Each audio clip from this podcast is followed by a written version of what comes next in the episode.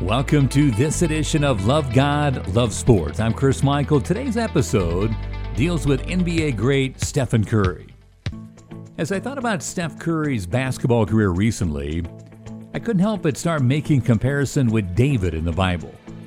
Saul got David dressed in armor to face Goliath, but let's face it, it was too big and it was too bulky. And as it says in 1 Samuel 17, so David took it off. Our introduction to Stephen Curry on a big stage was in the 2008 NCAA tournament. Davidson College, sure to be one of the first teams to make a quick exit, had other ideas. Enter Stephen Curry, Davidson's high scoring point guard, whose uniform hung on him like he just pulled it out of his big brother's closet. He didn't look the part for sure, and now found himself baby faced playing on college basketball's biggest stage. David, you might recall, had his doubters as well as he stepped up and accepted the challenge of facing off against Goliath. And in 1 Samuel 17:33, Saul said to David, "You're not able to go against this Philistine to fight with him, for you are a youth and he a man of war from his youth." Nobody wanted Steph Curry out of high school. He was an all-state performer, but the in-state schools, Duke, North Carolina, and NC State, made no offers despite his stats and despite his pedigree. You see, his father was a solid NBA player, but even Del Curry's alma mater, Virginia Tech, made no offer. Steph averaged 25 and a half points his sophomore year at Davidson and led them into the NCAA tournament. He dropped 40 as the Wildcats surprised Gonzaga 82 76. Next up, second seeded Georgetown. This time, a 30 point effort from Curry and a 74 70 win. On to the Sweet 16. Curry scores 33 as Davidson advances to the Elite Eight with the 73 56 win over third seeded Wisconsin.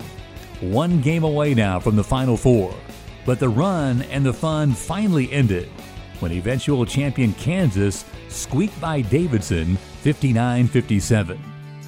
Curry faced the giants of college basketball and prevailed over Bulldogs, Hoyas, and Badgers. David, knowing the Lord was with him, had built a pretty good resume himself. But David said to Saul, Your servant used to keep his father's sheep, and when a lion or a bear came and took a lamb out of the flock, I went out after it and struck it, and delivered the lamb from its mouth. And when it arose against me, I caught it by its beard and struck and killed it. Your servant has killed both lion and bear, and this uncircumcised Philistine will be like one of them, seeing he has defiled the armies of the living God. Steph Curry had more doubters as he stepped up to the next level, taken seventh overall by Golden State in the NBA draft. There are doubters no more after three NBA titles, two league MVPs, and is considered the greatest shooter the game has ever seen. I recall that David was quite a long distance sharpshooter himself. And as we make the comparison between David and Stephen Curry, does it come as any surprise that professionally, Steph Curry ended up a warrior? How about you? Are you neglecting to step up to do something God has called you to do because of doubters in your life? And if there's one other thing we can learn today, it's this. And Goliath did it.